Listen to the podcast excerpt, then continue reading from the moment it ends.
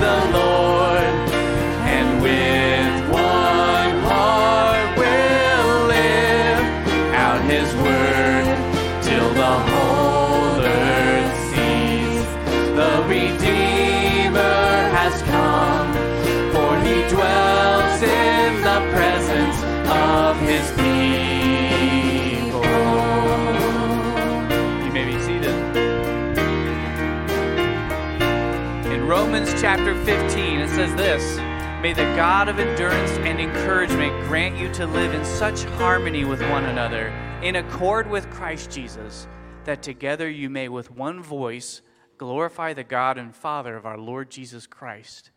Therefore, welcome one another as Christ has welcomed you for the glory of God. And that certainly is our prayer every week as we meet on Sundays together that God would give us that encouragement and that endurance so that we can live in harmony with each other, but also that as we gather together, we would unite in singing to give God glory, and that we would welcome each other, forgive each other, as Christ has done also for us. So, we are so glad that you are here this morning so that we can practice these one another's of Scripture. And thank you for joining us at Newcastle. If you're a visitor with us this morning, we just want to extend a special welcome to you as well. Now, if you walked in and picked up a worship folder on your way in, uh, there you would usually find all sorts of information about the church in there. But this morning, you're just going to find song lyrics because they have been uh, crafted for our service in the park, which is our 11 o'clock uh, service this morning. So you're not going to find the usual information, but fret not, for on Monday or Tuesday, you will receive emails with all that news that is missing there this morning. There's no checking card either, so you are free from the obligation this morning of having to fill it out digitally or on paper. So, blessings upon you. And just so you know, too, we welcome all of you. I know you're here for first service, but if you want to, you're welcome to come to the second service as well. I'm hoping that all the gaps in the chairs out here means that we're going to have a giant showing at the service in the park. But we are really excited about that. That's at 11 a.m. at the Veterans Park in Mackinaw, and we would love to have you out there. It's going to be a little humid. And we've been praying that the Lord would keep the rain back, and I think He's answering that prayer. He's just keeping it everywhere in the atmosphere, but in, you know, it'll be all over our bodies, but um, it'll be a really good time to proclaim the gospel and to sing together and to make a big public awareness of our glorious God in the middle of Mackinaw. And just before we continue singing, I just want to thank you guys. Um, we had two big things going on this week, and I just want to say thanks all of our VBS workers who worked this week did a lot of work, and I know there's a bunch of workers getting ready for a Goodfield this week. So I just want to say thank you because we had a bunch of kids. It looked awesome. I know the kids had a good time and the gospel went forth, but it took a lot of work. So I want to thank you guys for that, and thank you for all of you who volunteered at MacAfest um, the past couple days. So that's another opportunity for us to love our community. So just thank you for being the body of Christ. Thank you for serving the Lord and worshiping Him through those um, acts of service. Well, before we continue singing, would you please bow your heads with me as I pray? Father, we are so blessed to be forgiven of our sins. We are so blessed and free because you have set us free. You have forgiven us, and I pray that that same gift you have given us, that we would share it freely with others that we would seek actively, we would, that we wouldn't be passive, but that we would seek actively to protect the unity and harmony of the church, that we would love one another as you have loved us, so that the world would know that we are your disciples. And I pray, Lord, that you would continue to um, prepare our hearts as we continue to worship you this morning, that you would fix our eyes upon you, that you would soften our hearts to the teaching of your word. And I also pray that you would continue to bless our efforts as we prepare for that park service as well. I pray that you would draw in unbelievers to come and hear the gospel, and that you would help us as a church to be so sensitive and alert and ready to love on people whom we have never met before. And I pray that you would help us to think about how this is such a wonderful, easy, low, low hanging fruit opportunity to love on people from Mackinaw. So I just pray that you would bless our efforts, Lord, and that you would be glorified in all that we do this morning. We ask this in your Son's name. Amen. All right, well, please stand if you're able as we continue to worship and celebrate our God.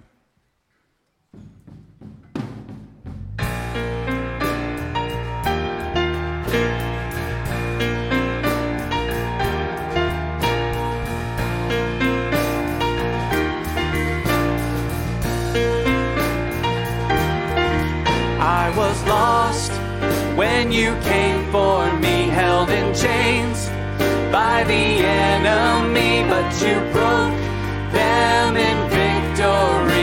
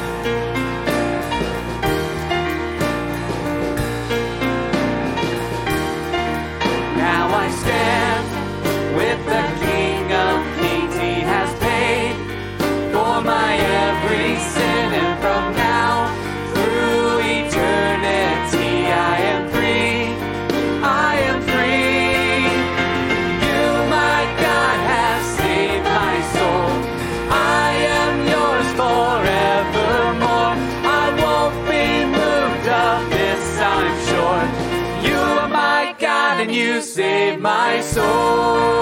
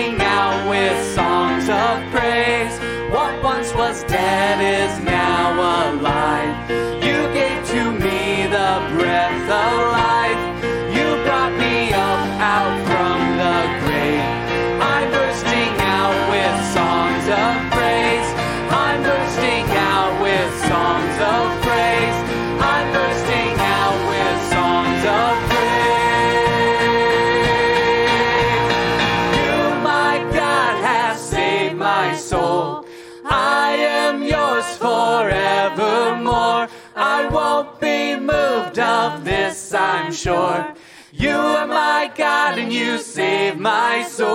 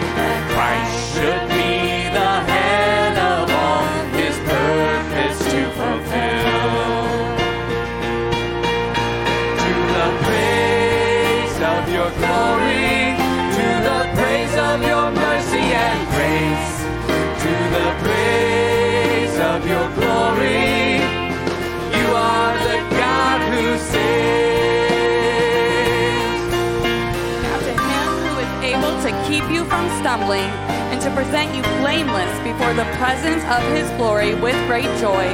To the only God, our Savior, through Jesus Christ our Lord, be glory, majesty, dominion, and authority before all time, and now, and forever. Amen. Come praise and glorify our God.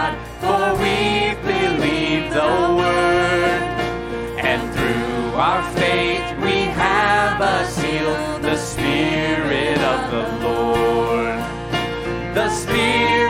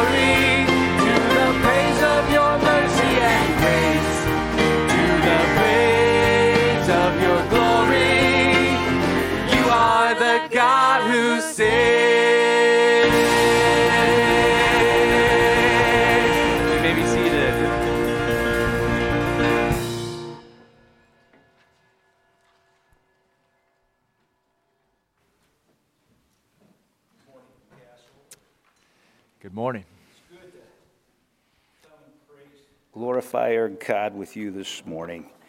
So good, so good. And uh, before we pray, uh, a couple things. First of all, uh, as Newcastle, we're in this series, Building Up the Body. I, I just want to commend those of you who've been practicing the one another's uh, to the Miller family uh, for a while now. And uh, 1 Corinthians 12, 1 Corinthians 12 talks about the body and says, if one mem- member suffers, all suffer together, and you have helped Sandy and the family suffer well.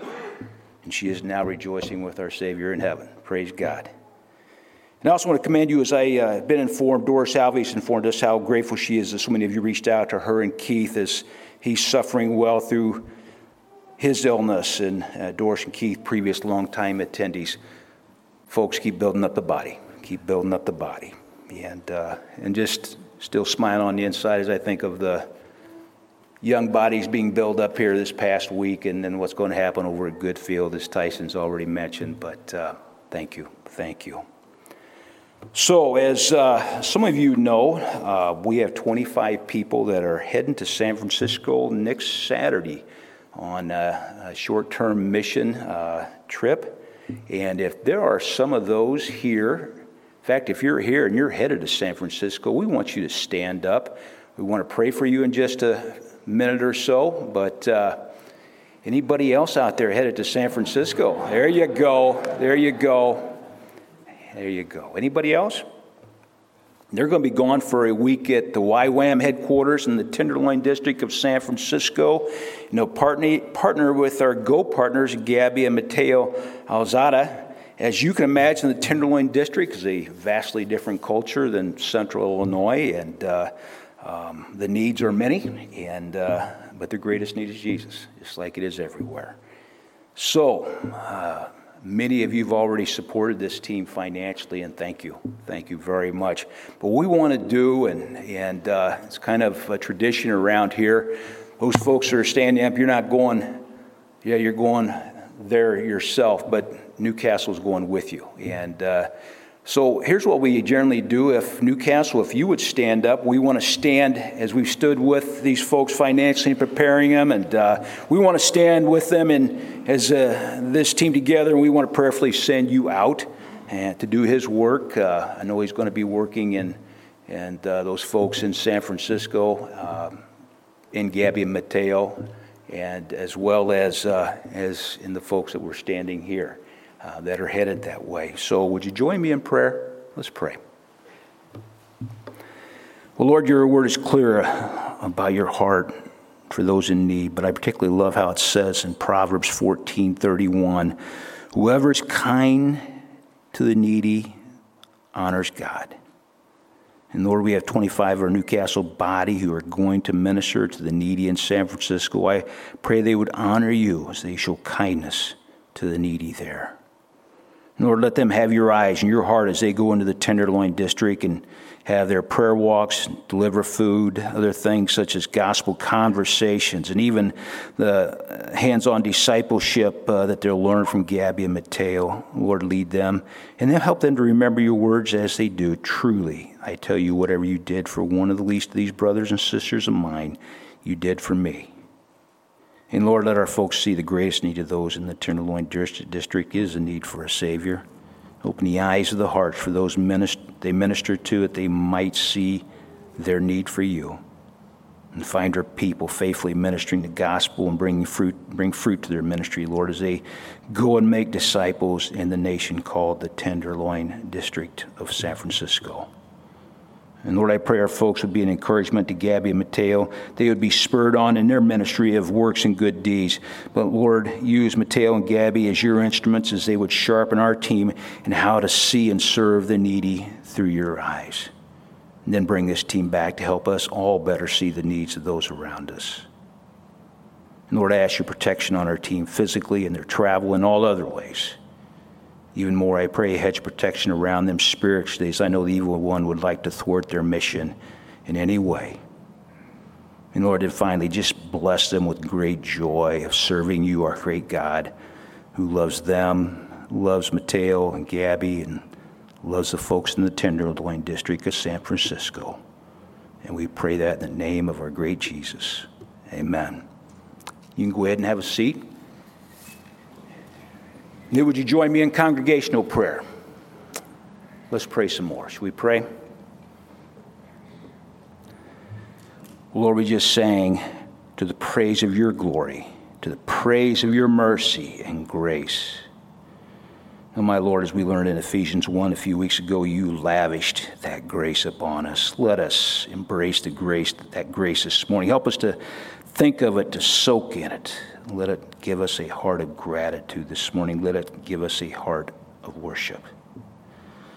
But Lord, I don't think you can truly grow our heart in worship unless we remember, as we learned last Sunday, remember that we were once dead in our trespasses and sin. And remember that sin separated us from you, and only by your mercy and grace are we saved from the penalty of our sin, as it says in Ephesians 2.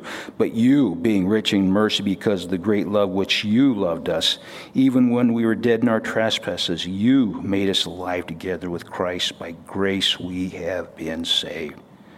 Oh Lord, let us remember and embrace that grace this morning. And then, as we do, let that grace be transformational grace as well. Grace that trains us, as it says in Titus 2. Grace that grows us in those good works we learned about in Ephesians 2. Oh, Lord, transform us to love better, to forgive better, to serve better, to speak truth in love better, to obey you better. And let us do that at home, at work, at school, and in our communities. Lord, Sandy Miller was a lady who loved and served and really was so faithful in speaking truth and love to so many, and particularly to the ladies here at Newcastle. She, as her Matt would say, was a disciple who made disciples, who continue to make disciples. Thank you for her, my Lord. She'll be missed by her family and by her church family. And still, we smile on the inside as we think of her smile in your presence right now. And Lord, we rejoice with Grace Church, our partner uh, church this week, as they celebrate the sending out of some new full time missionaries, also a couple of short term missions teams, and, and also a staff member will be planning a church. Direct them in wisdom as they share with others your mercy and grace to the praise of your glory. And then, Lord, lead Grace as they are presently searching for a new student ministry pastor.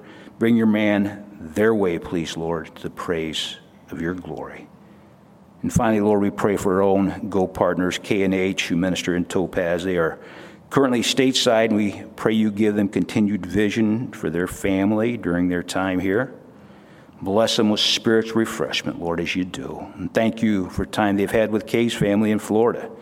And we look forward to being part of that refreshment when they get back here to Central Illinois in the next few weeks.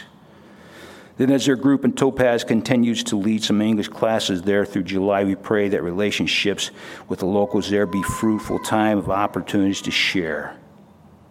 So continue to grow their ministry in Topaz, even as they praise your mercy and grace here in the States.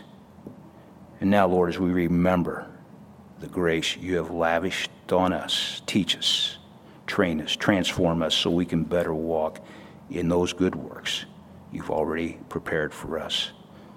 Help us to have the heart in the eyes of Jesus to the praise of your glory. And in the name of Jesus, we pray that. Amen. If would you please stand as we celebrate the amazing grace we are shown physically and spiritually every second of our lives?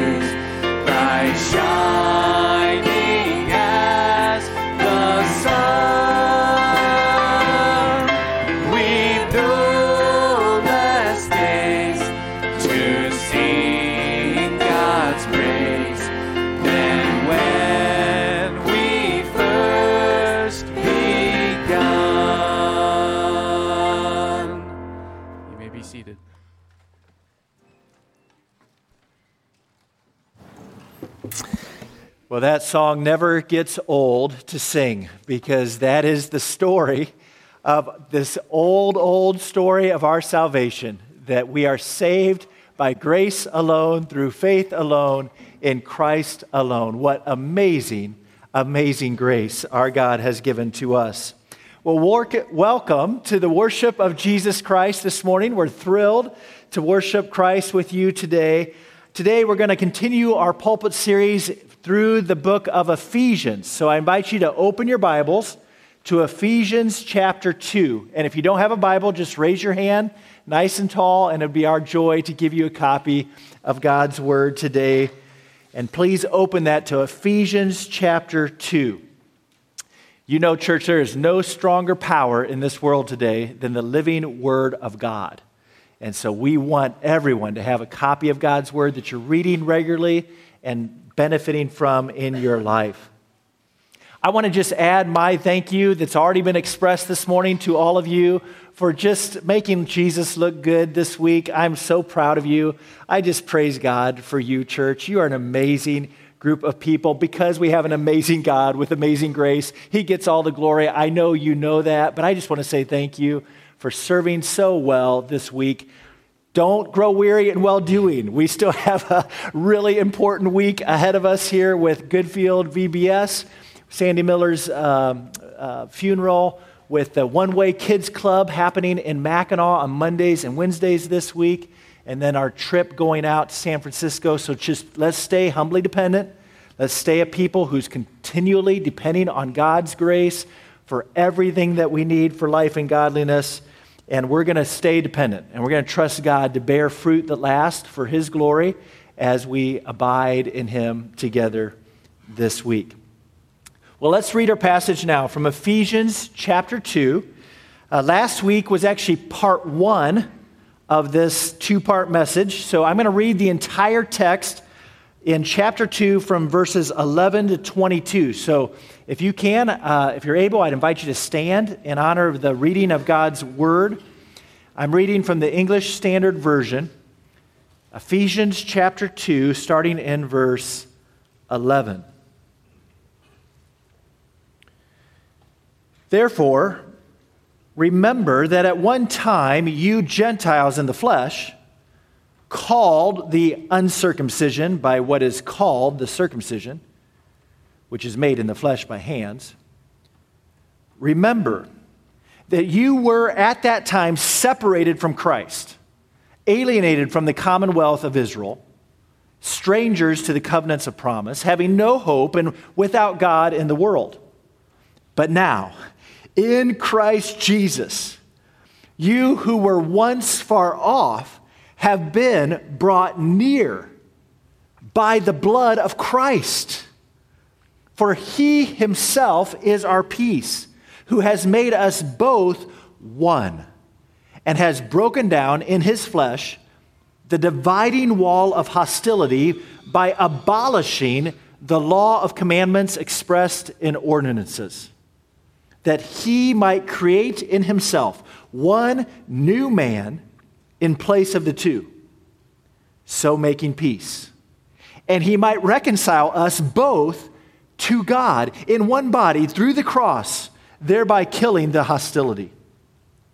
And he came and he preached peace to you who are far off and peace to those who are near. For through him we both have access in one spirit to the Father. So then you are no longer strangers and aliens, but you are fellow citizens with the saints and members of the household of God, built on the foundation of the apostles and prophets, Christ Jesus himself being the cornerstone in whom the whole structure, being joined together, grows into a holy temple in the Lord. In him, you also are being built together into a dwelling place for God by the Spirit. This is the reading of the good news of Christ. You may be seated.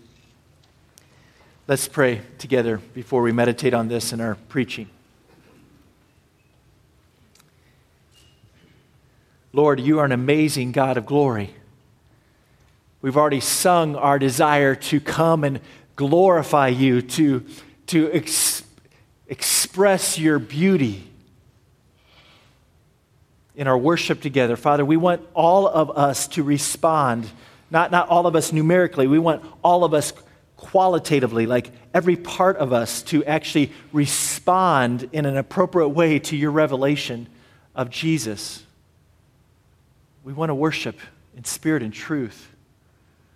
But Father, we are weak. We acknowledge that. We're, we're fickle, we're easily distracted, we're tired. And so I pray, Father, that your spirit would do a miracle today. That your spirit would actually purify your church. That your spirit would actually enliven us, awaken us from the dullness of apathy and the dullness of materialism and the, the deadening lies of humanism. Awaken us, Father, from the, the influence of this world and wash our souls with your word this morning so that we truly love you, that our affections would beat for Christ, and that we would be built up together as your body on earth. That we might be your hands, your feet, your voice, your perfume, your cologne, so that others would see Christ in us and at work through us. Oh God, please minister to us now by your Spirit, which is alive and among us. We wait eagerly. We're like baby birds in the nest, Father, with open mouths this morning. Come, fill us up, feed us life. And together, your people would say, Amen. On June 12th, 1987, the United States President Ronald Reagan stood in front of the Berlin Wall in Germany and said those now famous words Mr. Gorbachev, tear down this wall. You see, for nearly 30 years after the end of World War II, East Berlin was under the control of the Soviet communists. And the Soviets wanted to protect, quote unquote, their people in East Berlin from the thoughts and beliefs of the free world. So they built a huge, guarded concrete wall that was 27 miles long, a barrier right through the capital city of Germany that separated fellow countrymen and families, an uncrossable border that grimly pictured the Iron Curtain of the Soviet regime. No one from East Berlin could ever pass into West Berlin without being killed for trying. It was a constant witness of the separation between the ideology of communism and democratic freedom. So, just as President Reagan called for the Berlin Wall to be torn down in 1987. Our Bibles are open today to Ephesians chapter 2, where the Apostle Paul is calling for another wall to come down. In Ephesians 2, the wall is not physical, but it is spiritual. It's a wall of hostility, a wall of animosity, a wall of deadly separation that sin builds. This wall of sin surrounds individual souls, and it separates people from God and people from people. It's a wall of shame, a wall of guilt, a wall of pride, judgment, anger, fear. Every person on this planet finds themselves surrounded by the insurpassable wall of sin at some point in your life. Sin separates us from knowing God, and sin separates us from the relational oneness we were created to have with others. So, here in Ephesians 2, Paul is writing to Gentile believers in Ephesus so that these Christians would understand that Jesus' death is the answer to all of our separation with God and with others. Jesus' death tore down the wall of hostility and relational separation that sin built. Jesus' substitutionary death on behalf of sinners forever sets souls free to love God and love others the way He created us to do. It is the shed blood of Jesus that unites all believers together into one body that we call the church. Now, if you list, if you missed last week's sermon, oh, I'm going to encourage you extra much, I don't know how to say that.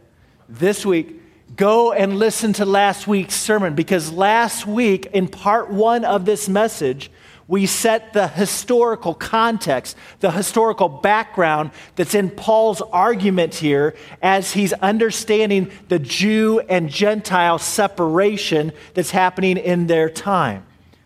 But I just want to remind you today that remember, in first century worship in Jerusalem, that the temple there used a series of discriminating courts that surrounded the temple building to communicate how close any one person could ever get to the holiness of God.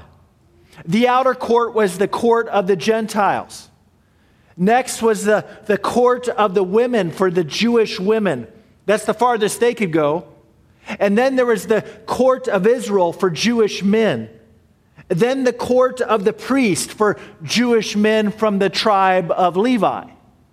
And then, of course, inside the temple building, the holiest of holies, the very room where God's presence lived, was separated from the holy place by a huge curtain. And only Israel's high priest could ever pass beyond that curtain, and that only once a year after a blood sacrifice was made for his own sins and the sins of the entire Jewish people. After all, sin is what separates all people from God. And sin is fundamentally the root cause for all discrimination, all racism, all relational brokenness in families, in marriages, in marketplace, in our lives, Sin is ultimately the root cause for all relational brokenness among all people as well. Just like the Berlin Wall, the dividing wall of hostility that separated the Gentile court from all the Jewish courts in the temple, sin always separates relationships. So, the spiritual walls, we're talking spiritual walls this morning, the spiritual walls of guilt, shame, judgment, that sin builds around our souls must be torn down if you're ever going to experience oneness with God. And once you experience true oneness with God Himself, then there's no longer any reason for discrimination between Jews and Gentiles, between men and women, or between people of any shape or kind or color. So let's walk through this glorious text this morning listening carefully to learn how Jesus' death is the answer to our separation with God and with others. Well, in verses 11 to 12, Paul calls Christians to remember where they came from. Christian, remember our past separation before or apart from Jesus' death. Last week we learned from verse 11 how the Jews used physical circumcision as a religious reason to separate from the Gentiles. So the Jewish discrimination of Gentiles as the uncircumcision that testified to the relational separation with others that comes from all external religion. Before Jesus died to pay for our sins, all religion could do was discriminate among people based on externals. All religion could do before Jesus' death was to discriminate among people based on external ceremonies, handmade traditions. So listen carefully, friends. If you are not trusting in Jesus' death to pay for your own sins, then the sum total of your religion, the sum total of your irreligion, will only result in being a proud, judgmental, and hostile person against those who are different than you. Religious legalism always leads to relational brokenness. Living according to the rules of external religion always ultimately divides and destroys unity among God's people. And that's why the first part of Ephesians chapter 2 is so important for us to understand. We can only be saved from the wrath of God that our sins deserve. We can only be saved from God's judgment by God's grace through faith. Salvation is not our own doing, it is the gift of God. Salvation from sin never comes from any human work. So, Christian, remember humbly your religious past. Before Jesus died for us, we were re- relationally separated from others by external religion. And then in verse 12, we were relationally separated from God through spiritual ignorance. Remember, before the cross of Christ, Gentile people were at a huge spiritual disadvantage when compared to the Jews. Because verse 12 teaches the Gentile people, the non Jewish people, were, were separated from even knowing about the Messiah, the Christ. They were separated from the benefits of being God's special nation, separated from the promises of God's covenants, separated from the confidence of God's saving hope, separated from intimate fellowship with the Creator God in this world. So those Gentile Christians in Ephesus, just like us here today, must remember that all of salvation is a gift, undeserved, undeserved gift from God. Before Jesus paid for our sins, we were all separated from God and we were separated from his people. We had no right, no reason for God to ever have any grace upon us. All of our religious attempts only served to divide us further in our self righteous religious pride. So, Christians today, Newcastle Bible Church, now I want to talk to you. If you understand what I'm preaching, then you will understand we must stop comparing ourselves among ourselves. We must stop the infighting, the friendly fire that often happens between Christians. We must be humble and remember where God brought us from. Remember, salvation belongs to the Lord. None of us ever deserved His grace, and we're not better than anyone else. Now, verse 13 starts with the word but. And it interrupts this nostalgia of our religious separation with the glories of Jesus making all believers one body in his church. So now, Christian, realize our present reconciliation in Jesus' death. Jesus' death reconciles us both to God and to others who believe on Jesus. First, look at verses 13 to 15. Because here we see that Jesus' death causes us to be relationally united with other believers. Look at verse 13. But now, in Christ Jesus, you who once were far off have been brought near by the blood of Christ. So in the past, we were separated from God and others. We are closed in by this invisible wall of sin around our soul. But now, God has intervened. But now, all who are God's workmanship, all who have been made alive together with Christ, all who have been raised up together with Christ, all who have been seated together with Christ at the right hand of the Father, now the blood of Christ has done something miraculous. If you write in your Bibles, you might underline that phrase, by the blood of Christ, in verse 13. Because a death sacrifice was required for our reconciliation. Sin always deserves death. The wages of sin is death. So, the only way that our wall of sin could ever be torn down was through a sacrificial death of someone in our place who was sinless. They didn't have their own sin to pay for, so they paid for our sin in our place. And listen carefully, friends. Jesus was the sinless God man.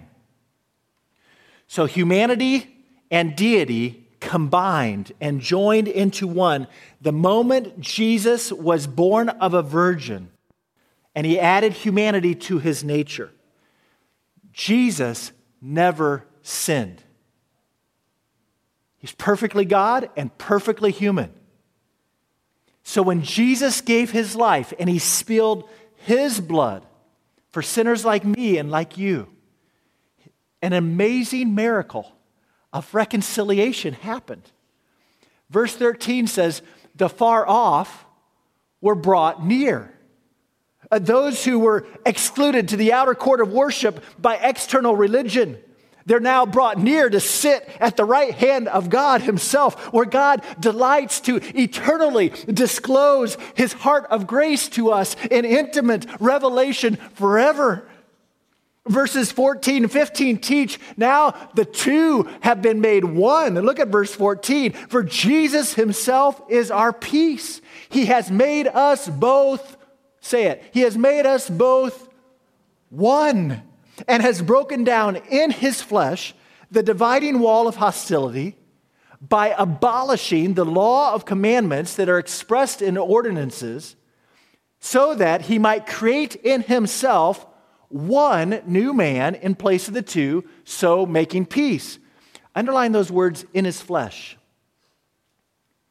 Because when Jesus died in his flesh, on the cross, he became the source of peace, our source of peace with each other. He took the two people groups on earth, the Jews and the Gentiles, and he created out of them both one entirely new man, a new humanity that's neither Jewish nor Gentile. by his death, Jesus created the church his body of believers who are now forever at peace with one another through their common union with Jesus himself. Remember, again, from last week, the, the dividing wall of hostility that Paul refers to in verse 14 is referring to that dividing wall that separated the believing Jews from the, from the believing Gentiles in the temple courts. Acts chapter 21 reports the history of how Paul was arrested under suspicion of taking an Ephesian believer past that religious barrier. So, this is very personal for Paul. This is very, very personal for the Ephesians. Paul uses strong language in verse 15 when he says, Jesus abolished the law of commandments that are expressed in ordinances. Literally, that word abolished means obliterated, blew up. Jesus' death completely nullifies any barrier between Jew and Gentile. All the religious ceremonies and external distinctives of the Mosaic law, all the dietary laws, all the dress code, all the circumcision laws, all the sacrificial laws, all the feasts, all the priesthood, it's now completely abolished, forever nullified. External religion is forever destroyed. The law of Moses has now been completely replaced by the law of Christ. For Jesus himself has fulfilled God's law to the uttermost, and all who believe on Jesus now have the law of God written on our hearts. So listen up, church, please hear me. The Christians peculiar distinctives are now always a matter of the heart, not a matter of some outward appearance. External rules and religious customs should no longer divide God's people. All who are united with Jesus by saving faith are positionally made one. The far off are now brought near. The two have now been made one. And as the end of verse 15 clearly says, the hostile are now at peace. Conflict ceases, wars end, feuds are resolved, marriages are reconciled, all because Jesus died to pay for sin, all of our sin. And once sin has been taken away, we are forever relationally in the position of unity with all those who are in Christ with us. Let that soak in for a moment. This means Jesus' death has brought all Christians into the position of full reconciliation with every other saved Christian. You say, I don't feel that way. I, I understand we're, it's the already not yet, right? It's like we're already in the position of oneness.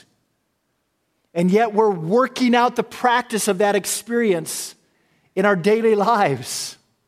But you have to understand, it is this positional oneness and reconciliation that Christ has worked in us, church, that gives us the fuel and the motivation and the confidence and the power to pursue peacemaking with others. More on that in a minute. So, no matter what country you're from, no matter what color your skin, no matter your education, no matter your wealth, no matter whether you are even living in the same household with another who is against you, it doesn't matter if we're Baptist, if we're Presbyterian, if we're Methodist, or some other brand of believer in Jesus. After Jesus' death, there's only two people groups in the world those who are trusting in Christ for their salvation, and those who are trusting in themselves. And Jesus' death reconciles all its beneficiaries together into one body positionally, since his death first reconciles us with him, with God. Notice what Jesus' death accomplishes for us according to verse 16 that he might reconcile us both, Jews and Gentiles, to God in one body through the cross, thereby killing the hostility. So, believing Jews and believing Gentiles are both reconciled to who? To God. In one body through the cross. That word reconcile, by the way, that's a really strong word in the text. It doesn't just mean removing the barriers that separated us, it actually includes the union of a reconciliation. So, translation through the cross of Christ, sinners are now friends with God. This is amazing.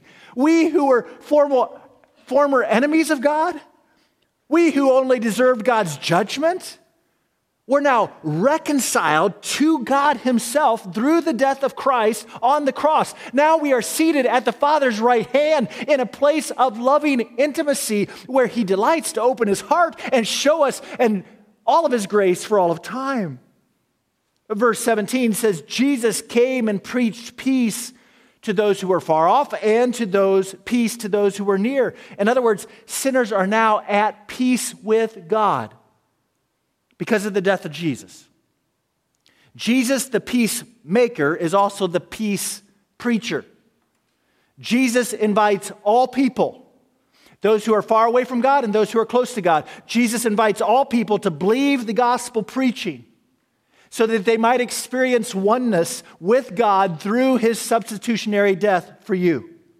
It's just as Romans 5, verse 1 says, Therefore, since we have been justified by faith, we have peace with God through our Lord Jesus Christ. Through him, we also have obtained access by faith into this grace in which we stand. Friend, let me ask you is your soul at peace with God? Now, understand, biblical peace is stronger than a feeling. So I'm not asking how you feel. Biblical peace is the absence of conflict, it's reconciliation. Biblical peace is shalom, everything being made right no more influence, no more effect of sin. Peace.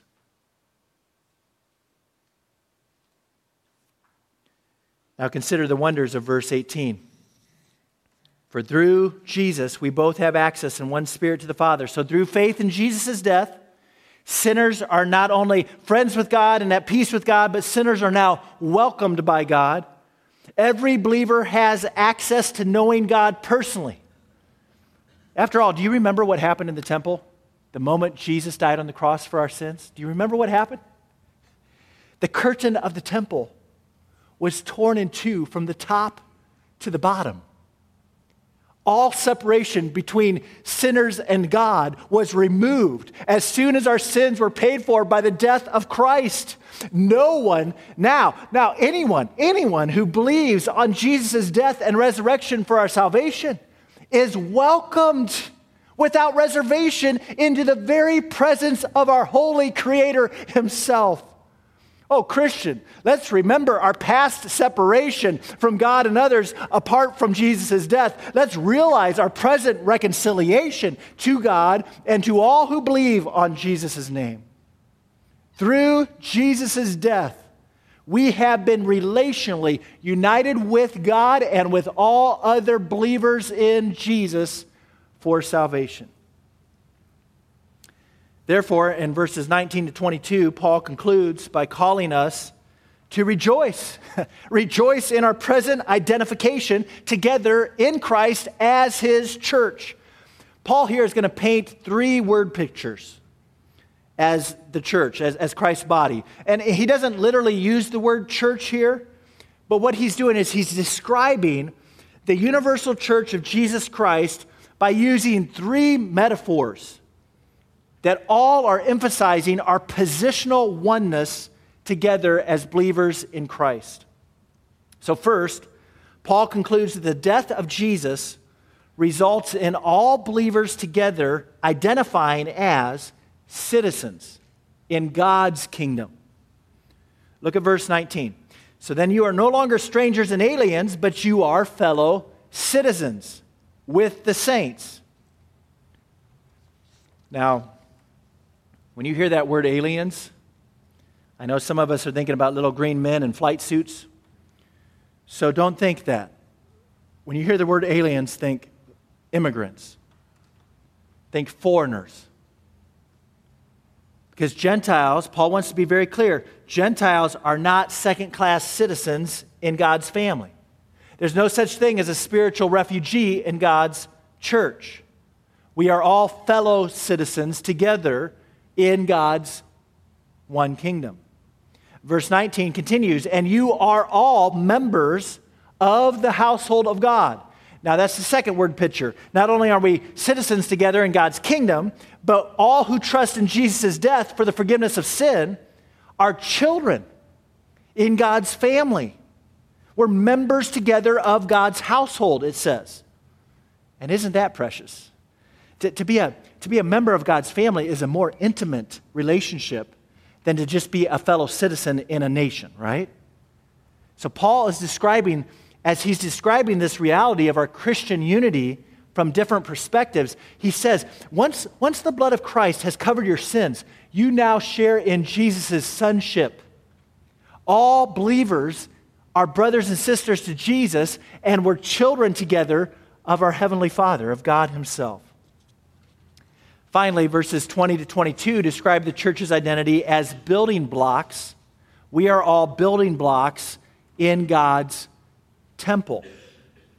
Paul writes, All of you are built on the foundation of the apostles and the prophets, Christ Jesus himself being the cornerstone, in whom the whole structure, being joined together, grows in a holy temple in the Lord in him you also are being built together into a dwelling place for God by the Spirit. So notice, did you catch the building language here? We're built together on the foundation, the foundation of the New Testament apostles and prophets. You say, who are, the, who, who are those people? Well, these are the people that God's Spirit used to breathe out the New Testament scriptures. So, the gospel of Jesus' death and resurrection, the message of salvation in Christ alone, by grace alone, through faith alone, that we find in the New Testament scriptures, this gospel, that is the foundation of our faith. Saving faith comes from hearing the words of Christ, and we know the words of Christ recorded for us in the New Testament, in the scriptures. So, this gospel foundation of our community, of our unity together, is we're on the foundation of the gospel, which was revealed through the prophets and the apostles of the, of the New Testament. So, that foundation gets its strength, of course, from the cornerstone. And the cornerstone is Jesus' person and work. So, together, God's people are living as a, as a growing temple where every believer is perfectly placed into the structure at just the right place, with just the right shape to help the entire building fulfill its purpose. Oh, church, don't miss this. Every individual believer is important to the structural soundness of the church. No person is out of place. No person is misshapen or, or or unnecessary. Every building block is precisely fit, shaped, and beautifully placed to complete the whole structure. And for what purpose, you ask? Verse 22 concludes You're all being built together into a dwelling place for God by the Spirit. Wow. Together, all believers make up the church which is God's permanent home. After the death of Jesus, God no longer lives in a physical temple in Jerusalem. God now lives among his people. By his Spirit, God is making for himself an eternal home where he will live and he will dwell joyfully in unity with souls who love him, with souls who believe on him and have been made to be at peace with him through the blood sacrifice of his son, Jesus. So then, please understand Jesus' death is the answer to all of our separation that sin creates between us and God and between us and others. Jesus' death kills sin. Jesus' death removes the animosity and the relational separation that sin always brings. So, how should a group of believers like us respond to Ephesians 2? I believe we rightly apply Ephesians 2 when we seek to live out our positional unity that God has placed us in together in Christ. In other words, we must reflect our peace with God by making peace with others. Now, of course, if you have not yet trusted in Jesus Christ for the salvation of, of, of, your sins, for, for, for the forgiveness of your sins, then you must recognize that you will never experience oneness with God and others until you first believe on Jesus' death and resurrection for the forgiveness of your sins. You must repent. That means to have a change of mind that leads to a change in direction. You must repent from your trusting in all external religion. You must stop comparing yourselves with others for your spiritual confidence. You must humble yourself. You must admit that your sins have separated you from God and from others and then repent of your self reliance and believe, just simply believe that Jesus' blood covered your sins. Believe that Jesus' resurrection gave you a brand new heart, a heart that's at peace with God. Receive your new identity by faith as, as God's workmanship within His church. And then, after you are saved by the Spirit's work, you must live, oh Christian, you must live to reflect the nature of our peacemaking God by seeking to make peace with others around you. Now, practically speaking, I, I fully understand it's, it's easier, isn't it, to be a peace faker than a peacemaker? Uh, biblical peacemaking it's far more involved than simply refraining from fighting. Biblical peacemaking is it's far more challenging than just tolerance. To make peace with others is to pursue biblical reconciliation, reconciliation after sin. And remember, sin is always the ultimate cause for all relational brokenness. You say, no, it's not. We're just, we're just broken because we're different. He has a different personality than me. He believes a little different doctrine than me. It's not essential doctrine. We still, we're, we're both Christians, but we just, no, listen, listen.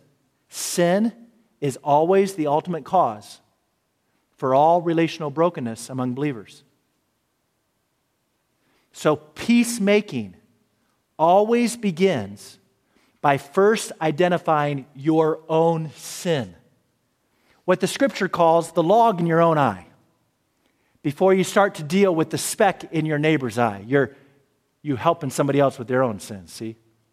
So, peacemaking always starts by confessing your own sin.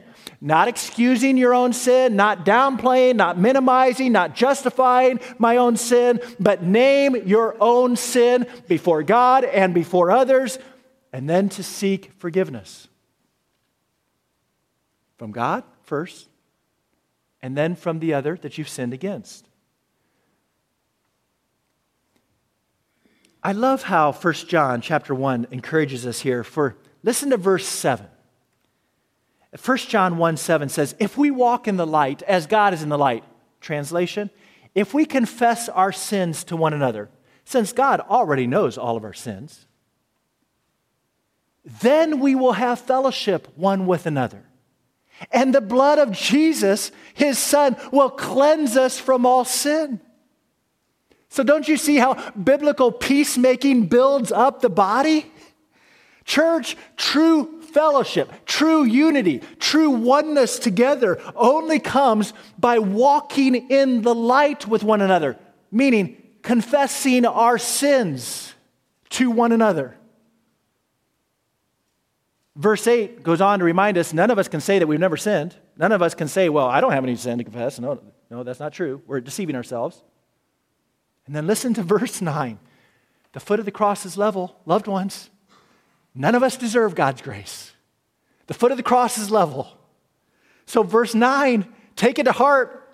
If we confess our sins, God is faithful and God is just to forgive our sins and cleanse us from all unrighteousness. Hallelujah for our glorious salvation by God's amazing grace. If we would be committed to confessing our sins to one another, if we would truly forgive one another as God has already forgiven us, then we would experience a kind of unity in our marriages, in our church family, in our workplace, in our community, in our church relationships. Then, if we confess our sins and forgive one another, we would experience the unity and relational oneness that is supernatural and completely foreign to this world. So, how can you personally apply the truths from Ephesians 2 by seeking to build up the body through biblical peacemaking? I'm asking you to think honestly before God what sin do you need to confess to God and to others in sincere biblical repentance? And the follow up question is what sin do you need to forgive? Because of how much God has already forgiven you in Christ. See, God has already made us positionally one, church. May His Spirit now help us to practice that oneness in biblical peacemaking, all for the greater building up of His body. Let's pray. So, Father, we thank you that you have made us one through the blood sacrifice of Jesus, something we could have never earned. We could have never even dreamt of this. But your amazing grace has given us yourself. You died in our place. You tore down that invisible wall of sin that in, in, in, uh, enslaved all of our souls. Oh, Father, we praise you. We praise you, not only for how you have created us, but we praise you, Father, that, that you have saved us from sin. Father, I, I confess on behalf of all of us here in this local church, we, starting with me and really all of us, I think, we're, we're far too proud.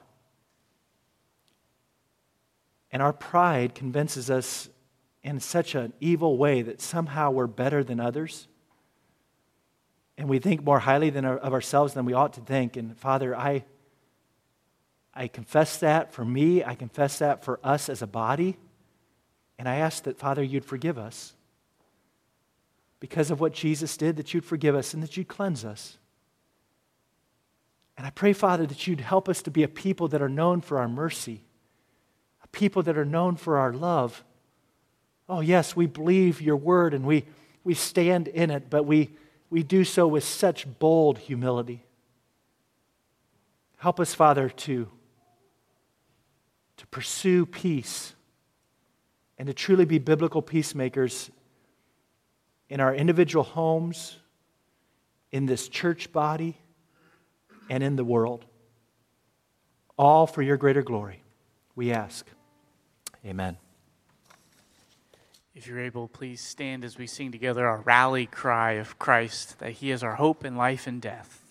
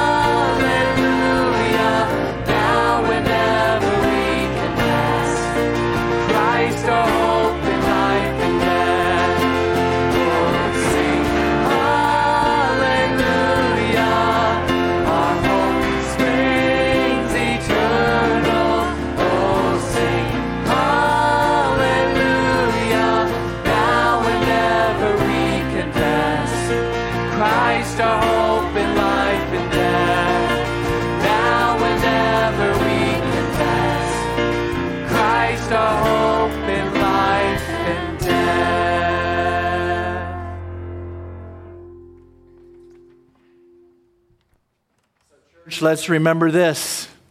We have one foundation for our unity together, and that's the gospel of our Lord Jesus Christ. Christ Himself is the ultimate cornerstone. Everything comes from Jesus. He is our hope in life and in death. And what a privilege! What a privilege to live together as Christ's body on this earth. This world is short. Our dear sister Sandy Miller, if she could speak to us right now, right?